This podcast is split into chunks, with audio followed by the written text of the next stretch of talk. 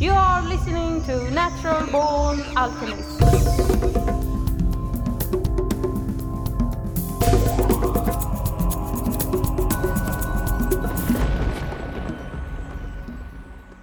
Welcome to episode number 194 of the Natural Born Alchemist podcast. My name is Alex and I'll be your host. Before we get this episode going, I just want to plug that episode 200 is coming soon. Except this one, there's six more episodes left. And in episode 200, I will release something that you can buy. It is a very nice little item that is both something that you can give away as a gift or give to yourself, and also an excellent way to support the podcast.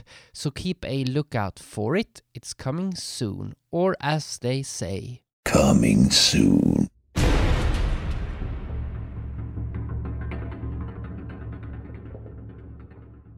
So it's the last Sunday of the month and time for a very interesting pre recorded talk. Previously on the podcast, we have played TED Talks that were banned by uh, Rupert Sheldrake as well as by Graham Hancock. It is time for another banned TED Talk because if it is banned, it must be good. Right? This talk is called Psychic Abilities by Russell Targ.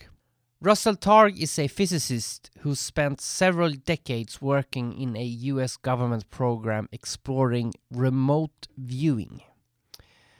Targ is convinced the effect is real.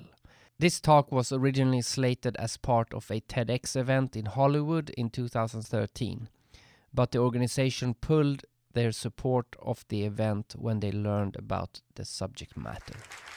Well, I'm very happy to be here. My name is Russell Targ, and I'm a physicist. And it's my great pleasure to tell you about the remarkable work we did at Stanford Research Institute investigating psychic abilities. We did that for the CIA, Defense Intelligence Agency, NASA, and many, many other intelligence agencies, part of the U.S. government intelligence system. I got into all this as a childhood magician, standing on the stage in New York doing mental magic. And I had the experience from time to time of having a direct perception of something in the life stream of the person whose mind I was pretending to read or whose fortune I was prepare, pretending to tell. So I was not a real psychic. I was just a kid doing magic. But I've now talked to people like Kreskin and Milbourne Christopher, and they said, oh, yes, every professional magician knows that from time to time you're given some material, and you can then supplement your magic trick with whatever ESP comes to you. And there are many magicians who do that, as we know. But I was not doing magic for the CIA, because we, as we know, the CIA is not easily amused, and we were trying to do the real thing for them. The work we did at SRI involved things like finding a downed Russian airplane in North Africa with code books on it, locating a kidnapped American general in northern Italy, looking into a Soviet weapons factory in uh, Soviet Siberia, describing the construction of a huge Soviet submarine in northern Russia. And we even looked at on on a Chinese atomic bomb test three days before it was scheduled to go off and described correctly that it was going to fail. So we did quite a lot of useful things for the government during our 23 year program. The ability we're talking about is a natural psychic ability that we all have, in spite of what you may have heard to the contrary people can quiet their mind and describe and experience what's happening in a distant place or in the future. And this has been talked about for thousands of years. Buddhists, Buddhists have a vast lore about what this is and how to do it and why it's desirable. And I'll try and talk about that later.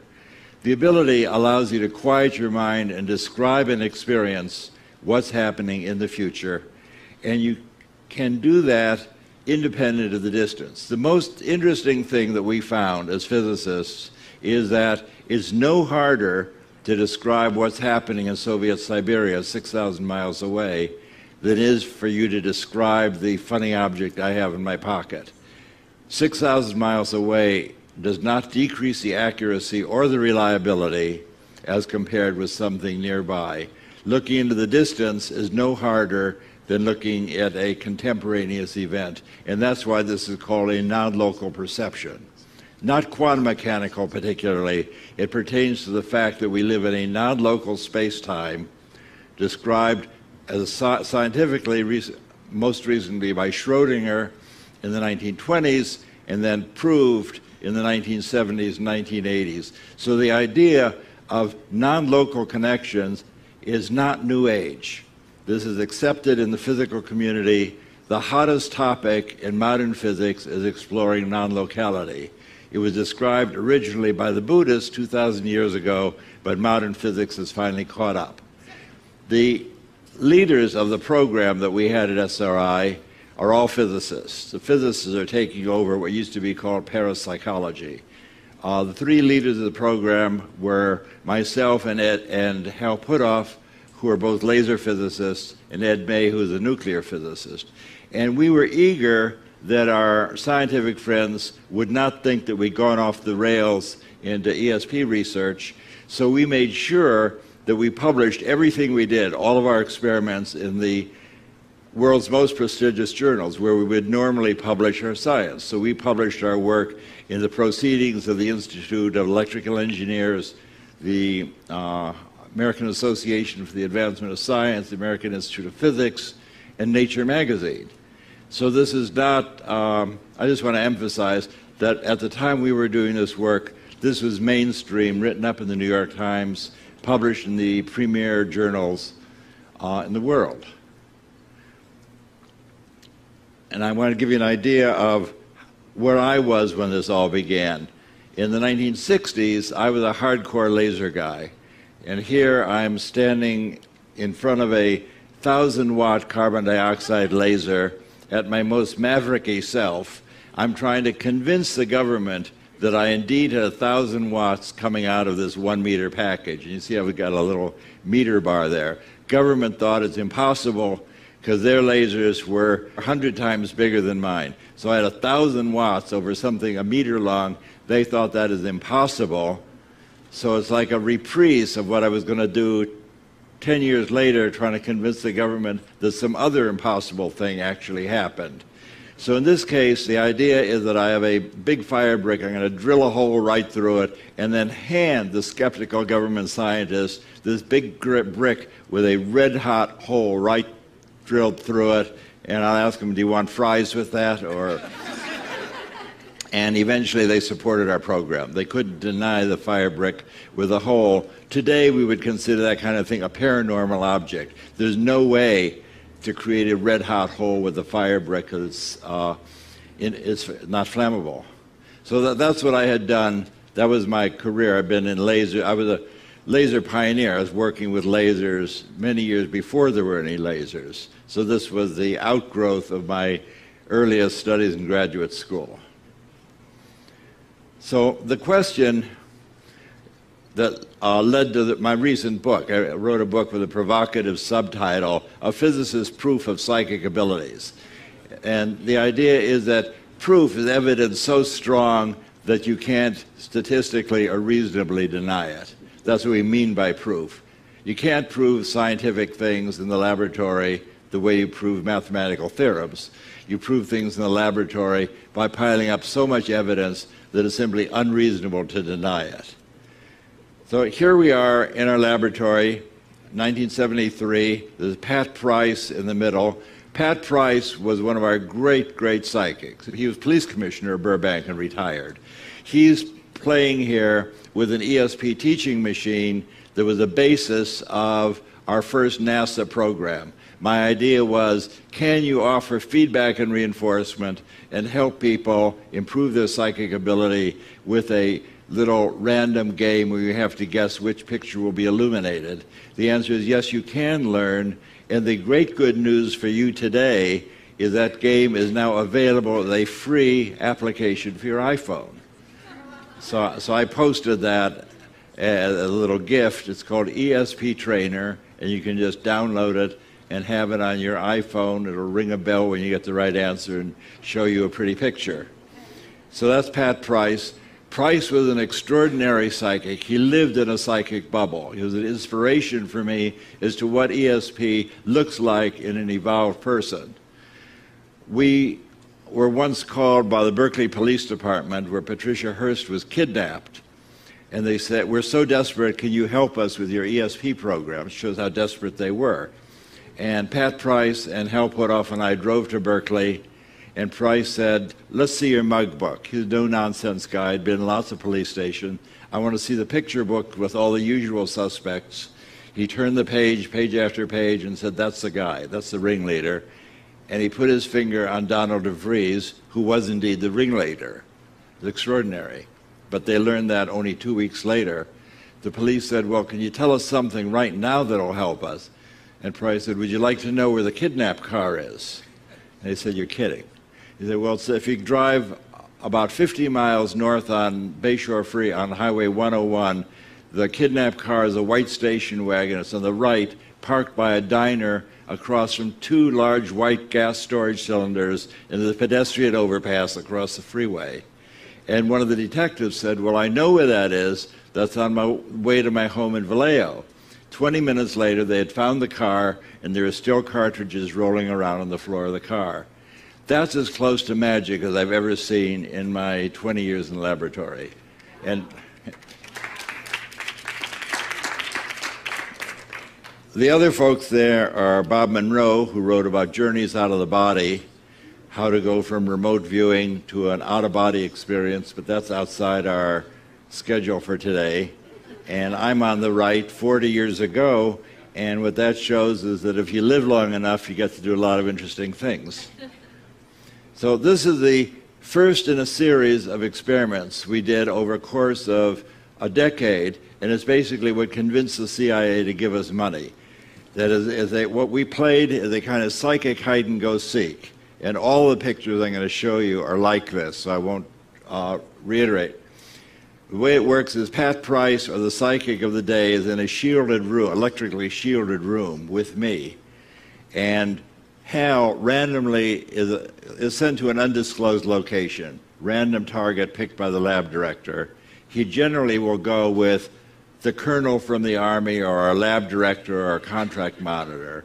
In this case, they went to a swimming pool complex called Rinconada Park. Price with me said, I see a water purification plant. I see a square pool 65 by 80 and a round pool 100 feet in diameter and two water storage tanks. That's what I see. And that's what he drew on the right. Actually, they had gone to the swimming pool complex, and when we got there for feedback after the experiment, we saw the swimming pool is really 110 feet in diameter, and the rectangular pool is 75 by 100. So, viewed from five miles away, he had the dimensions architecturally correct to 90 percent. Now, he had added in these two water tanks, which are on the right side of the picture, which are not at the location. And it's not a water purification plant, it's a swimming pool. However, and that's a story I would tell up to about 10 years ago when the city of Palo Alto sent us a picture book showing what the city used to be like 75 and 100 years ago. 75 years, the psychic ones know all the, uh, what the answer is going to be already. 75 years ago, this was a water purification plant, and the tallest thing in the city of Palo Alto were the two water tanks I show at the top, and Price drew at the left. So what he apparently did is move his awareness five miles south on Middlefield Road and describe the park where the guys were hiding, and then moved his awareness 75 years back to describe the biggest thing in the city off my schedule, I got to tell you, he also described a National Security Agency code facility in Virginia. And he described that was able to read the file folders. And people wanted to know, why did you pick this to read? And he said, well, the more in psychic space, the more you hide something, the brighter it shines. So let that be warning to anybody who's having an affair.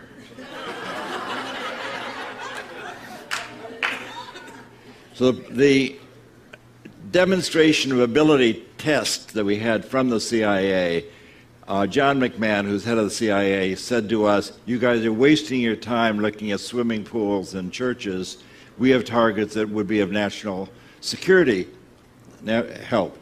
Can you describe a target and I'll send you the coordinates? So Price and I climbed back into our little shielded phone booth and he said, Well, I'm psychically laying on a building and a giant crane is rolling back and forth over my body. There's a huge crane. It has eight wheels, four on either side of the building. And in this building, they're constructing a 60 foot steel sphere and they're welding it together. That all turned out to be entirely true. In fact, it was so true that after the steel sphere was verified, we then had a congressional investigation called by the House Intelligence Oversight Committee to see if there had been a security leak. This, in the spirit of no good deed, goes unpunished. But, uh, but the Congress eventually said what we're doing is okay. We were supported by CIA and Defense Intelligence Agency and told to press on, and we pressed on for another 15 years. Another experiment that I'll show you because it's of particular interest to me is that Hal Puthoff then went to travel. I was the interviewer through all of these. I, my vision's very poor, as you probably caught on, so I don't drive. And Hal was always the outbound person, and I was a stay at home psychic travel agent working with the person. working with the person trying to elicit a description of the distant place.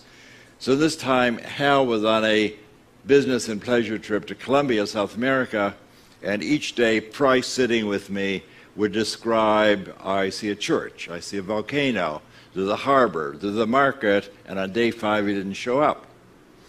So, in the spirit that the show must go on, I said, Well, I'll describe it. I've never done a remote viewing be- before, but I'd interviewed countless, countless psychics and other visitors, so I knew the, I knew the moves.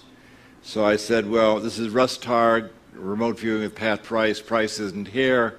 When I close my eyes, I see something that looks like an airport on an island.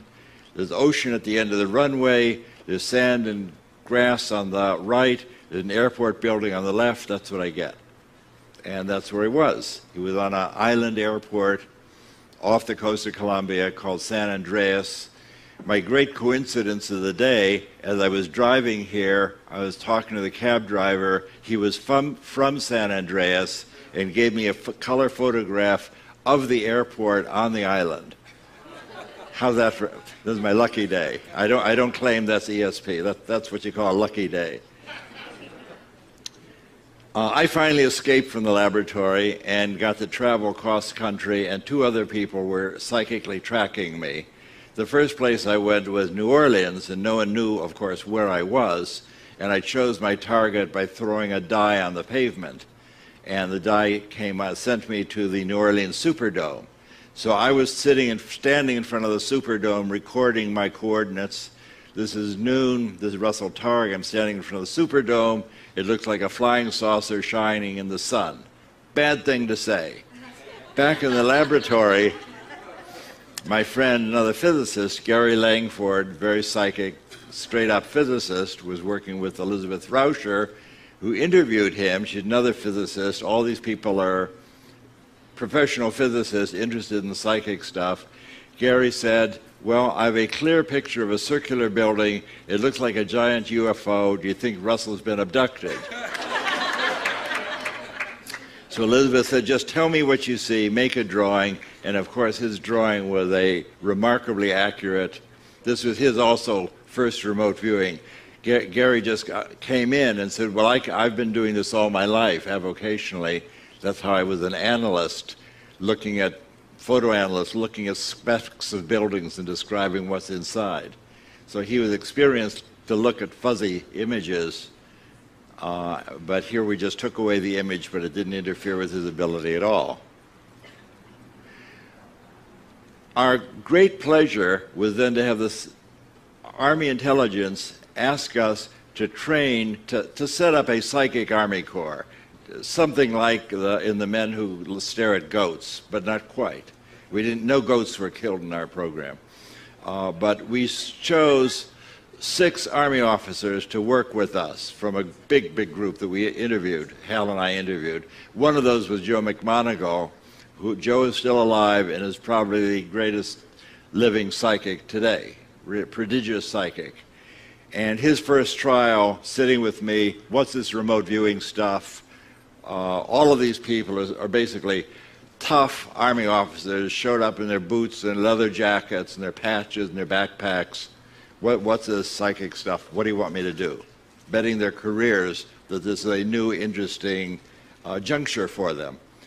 So I described remote viewing as I always do. I've been doing workshops now for 20 years. My, my ritual, the shibboleth, is close your eyes, quiet your mind, and describe the surprising pictures that, look in your, that appear in your awareness. Don't try and name it, don't try and guess. Just described the surprising images. And that language was understood 1,200 years ago and appears in Patanjali's guide self liberation, for seeing with naked awareness.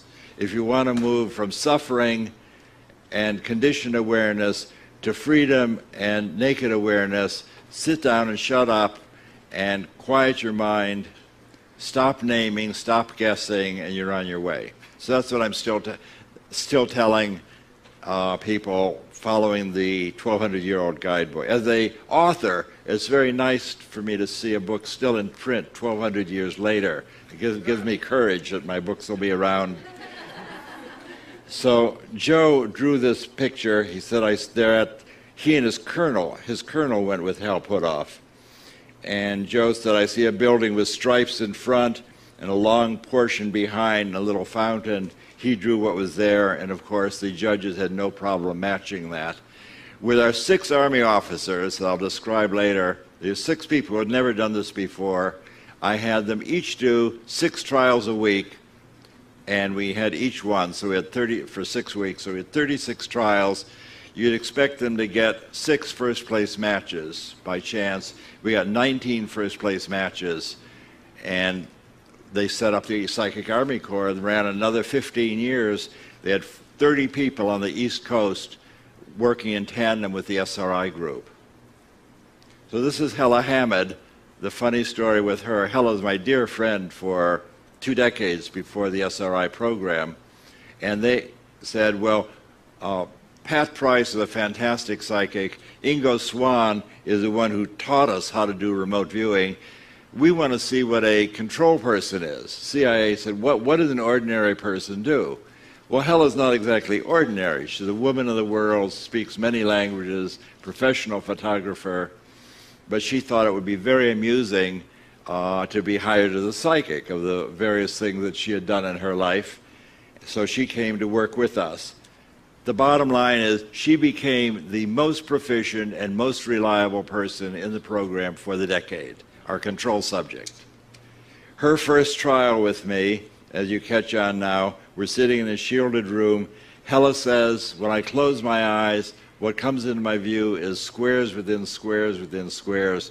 That's what Hal Puthoff sees, and he was at a pedestrian overpass. Hella's nine trials were even more significant than Pat Price's nine trials.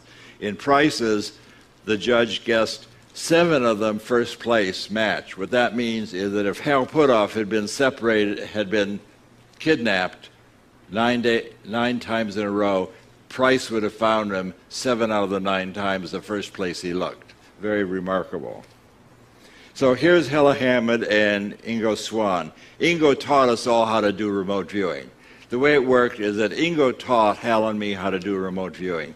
Hal and I taught the six Army officers. The Army officers taught the world. So if you look at Google right now, we're still up on Google, and search for remote viewing, you'll find more than 2 million pages dealing with remote viewing, operational things to do with remote viewing.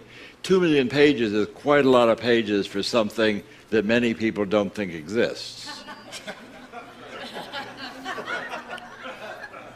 So at the end of the decade, reason for showing this is people get better in remote viewing. There's no decline effect.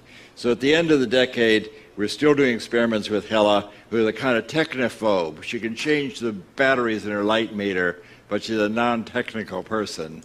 She finds physicists very amusing in their unworldly ways. But, but in this experiment, uh, we gave her the coordinates for this in, lat- in binary form. Someone was concerned that maybe she had memorized the globe. So we gave her the coordinates 1001110 west, 11 something north. She said, Well, that's a pretty pattern. Uh, what comes to mind is a belly button shaped energy expander. This is, a, this is your, your photographer, your artist, belly button. The target is the Berkeley Bevatron, which is indeed an energy expander. And she drew this middle drawing with the four beam tubes coming out of it going to a target building, and the belly button shape is the Bevatron. And the picture from the laboratory is shown on the left.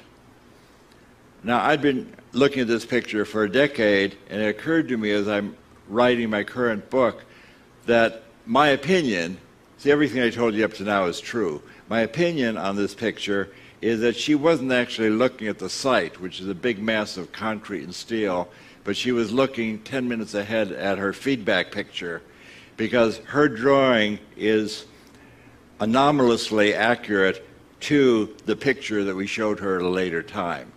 So she was really cheating here. She wasn't, look, she wasn't looking at the Berkeley Bevatron. Instead, she just looked ahead a few minutes to see what we were going to show her for feedback. And during in that process, she said, This is such a complicated thing. I can't grasp it. I want to make it out of clay. So, this is her clay model of the Bevatron with the hole in it with a circular particle beam, four beam tubes in the target building, 50 miles to the north. She absolutely had never seen a Bevatron before. And of course, the people interviewing her had no idea what the target was. So, how do we evaluate these things? The effect size is a measure of the power of the experiment you're doing, not necessarily the statistical significance. You can inflate your statistics by doing millions and millions of trials. The effect size takes out the fact that you've done millions of trials and says, how powerful is this experiment? So the idea of proof is that when the government was doing tests, the NIH was doing tests to see if aspirin helped men avoid heart attacks. They did this experiment, and eventually the thing had such a large effect size, they stopped the experiment because they didn't want to deprive the poor controls of the benefit of the aspirin. Got it? The effect size was so high they stopped the experiment. The effect size got all the way up to 0.06. And here's the NIH report where the effect size is 0.06 standard deviations. All of our experiments exceed that by a factor of 10. So if the NIH thinks that the, this is my little argument for proof, if the, if the NIH thinks that they have proven that all of you should be taking aspirin and the experiment is so strong you got to stop it and give aspirin to the poor controls. That's what they mean by proof. Stop the experiment as proven. Our effect size is 10 times what they had. So in our experiments we did with Pat Price, we're significant at odds of almost one in a million, more than that one in a hundred thousand. His, his effect size was more than 10 times the NIH. So this by itself is an experiment more than one in a hundred thousand. In Hella Hammid's experiments, it was even more significant than Pat Price's experiments, even though she was a control subject. The Army people, which is sort of my pride and joy, in that we just brought in six guys, taught them to do remote viewing, and they did astonishingly well. Effect size, again, 10 times the uh, aspirin experiment. And it was working with the Army people that led me on a career of doing workshopping for the past decade, traveling around, just teaching people to do remote viewing. On Google, you will find many, many people teaching you to do remote viewing. They all can teach you to do remote viewing. Remote viewing is easy to do. I have a chapter in my book where it describes if you work with a friend, you can quickly both become psychic. Remote viewing is a natural ability. You don't have to eat porridge at the feet of your guru or pay anybody thousands of dollars. This is a natural ability like vision or hearing. Psychic abilities are not sacred. Their abilities. They allow you to experience all kinds of remarkable things. And I'll talk about that in a moment. But here are all these guys, highly psychic. At the end of our program, right after I left, I formed a little organization called Delphi Associates. We were using remote viewing to forecast silver futures, working with an experienced remote viewer. We did nine forecasts whether silver is going to go up a little, up a lot, down a little, down a lot. All nine forecasts were correct. We made $120,000, which is a lot of money in the 1980s.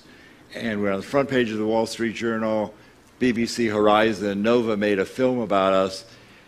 In the 1980s, ESP still existed. and there are now many, many organizations and groups of people using this associative remote viewing, which is invented by my friend Stephan Schwartz. It's a way of, even though you can't read psychically, it's a way of making substitute items for what you want to know. I can't explain that. You have to read my book, has a chapter on associative remote viewing, which is an easy guide to investing in the market. You do not have to give away your mind to be psychic. That's not required. You can be discerning and be psychic. I recommend that. So you have to decide now. I've given you a sample of what we did during the first decade of SRI. We did experiments for the government. We did operational things, finding all sorts of. We look, even looked in on the American hostages in Iran success, and described that one was going to be evacuated because of illness. So you have to decide is the statistical evidence from our experiments at SRI strong enough to make you think that something like ESP really exists, exists? Or do you think it was just our lucky day and we were successful in fooling the American intelligence establishment for 23 years and lived to tell the tale? So you, you get to decide which of those is more likely. Now, you can use remote viewing these days to find your car keys. We just had an example of using remote viewing and not finding the car keys, and that happens also.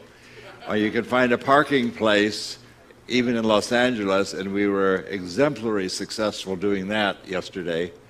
So you can find your car keys, find a parking place, you can make money in the stock market. And my opinion is that the most important thing you can do with remote viewing is discover who you are.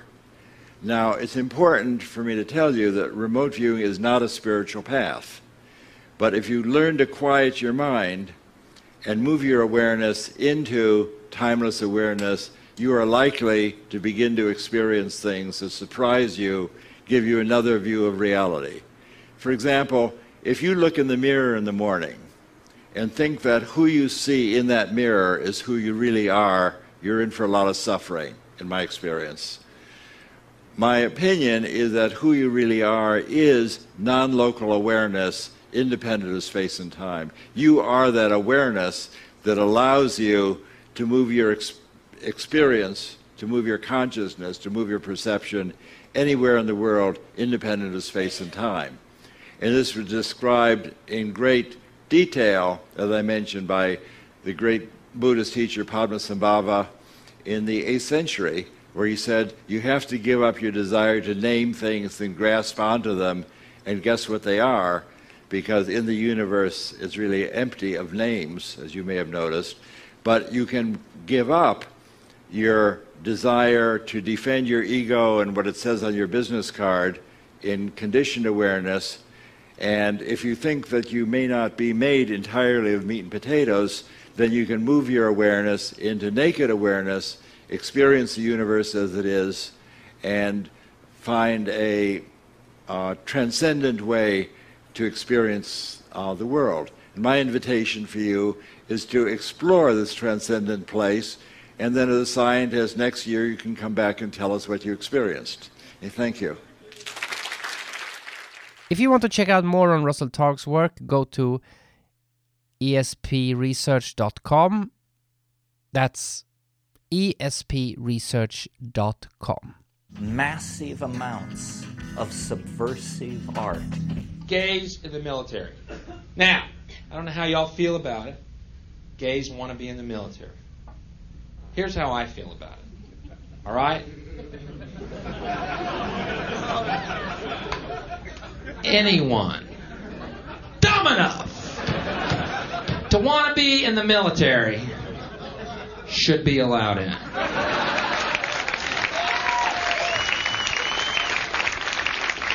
End of fucking story. That should be the only requirement. I don't care how many push ups you can do. Put on a helmet, go wait in that foxhole. We'll tell you when we need you to kill somebody. You know what I mean? I'm so sick. I've watched these fucking congressional uh, hearings and all these military guys and all the pundits seriously. Oh, the esprit de corps will be affected, and, and we are such a moral. Excuse me, aren't y'all fucking hired killers? Shut up! You are thugs, and when we need you to go blow the fuck out of a nation of little brown people, we'll let you know. Until then, where did the fucking military get all these more? We are the military. Is that a, village of children and kids? Where's the napalm? I don't want any gay people hanging around me while I'm killing kids. I just don't want to see it. Don't tell me this military protects our freedom. Hey, ladies and gentlemen, there ain't no one out there who's a fucking threat to us, okay?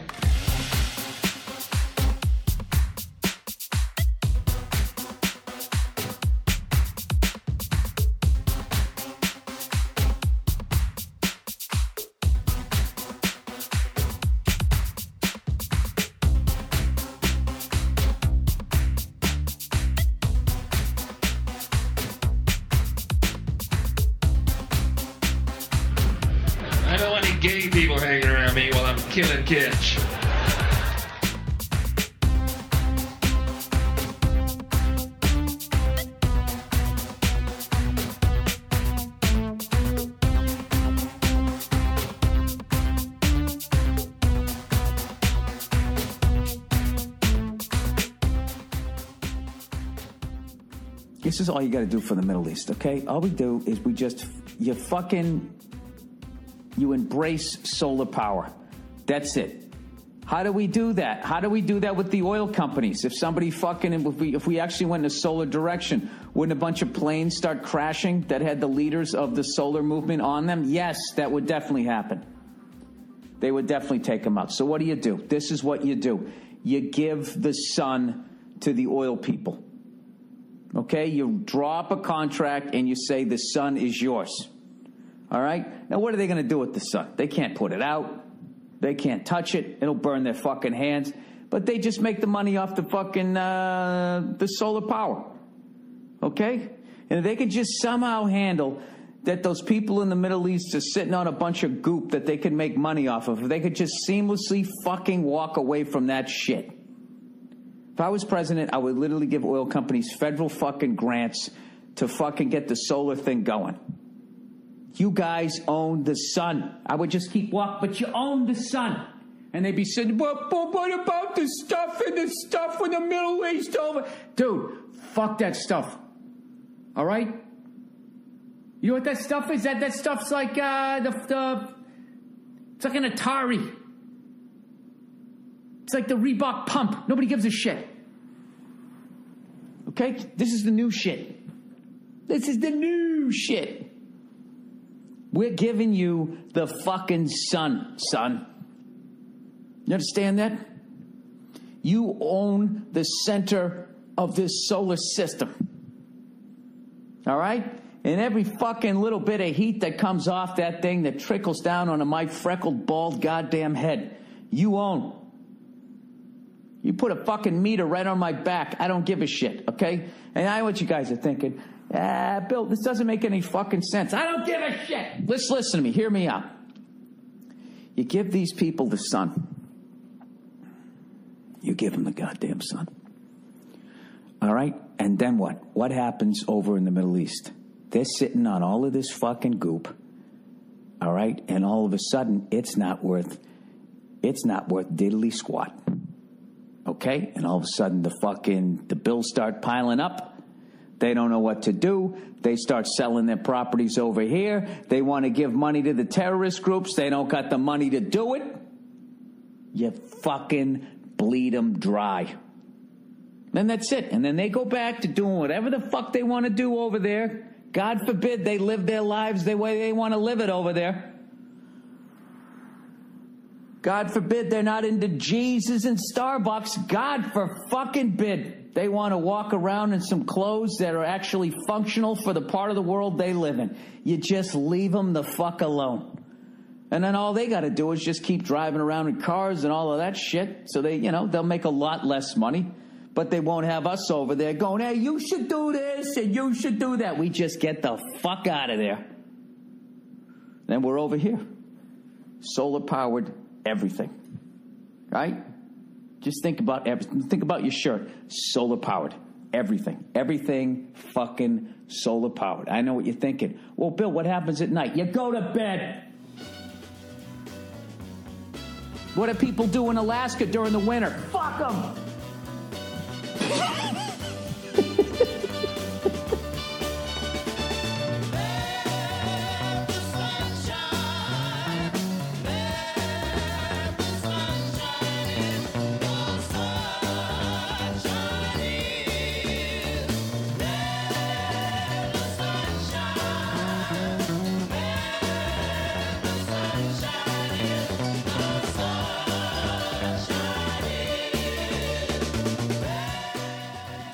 giving you the fucking sun, son.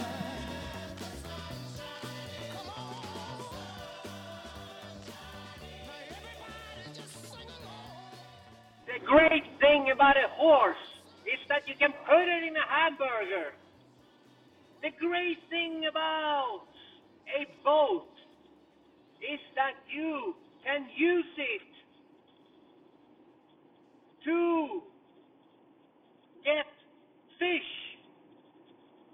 The great thing about a car is so you can drive to the supermarket. The great thing about a TV is so you can find out what you want to buy at the supermarket. The great, great, great, great thing also about the TV is that you know what's going on. You know what is happening in the world. And I understand if you think that you get all your information from the internet. But really, the great thing about the internet is that if you did not have an internet, how can you pay for your internet connection? If you did not have internet, you would not be able to pay for the internet. If you do not have a place to live, how can you pay rent? What human beings really, really, really just want to do is they want to be able to pay the bills. So please, for the love of Jesus Christ and for all the glorious miracles in the world, can you please just allow us to be able, in peace and quiet, to be able peacefully and blissfully to just be able, just be able, just make it possible for us to be able to sit down and pay our goddamn bills. Yo.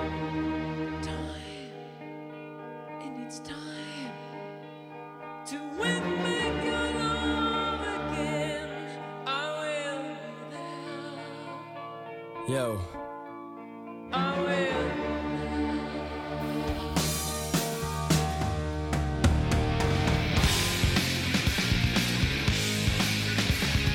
His palms are sweaty, knees weak, arms are heavy. There's vomit on his sweater already. Spaghetti, he's nervous, but on the surface he looks calm and ready to drop bombs.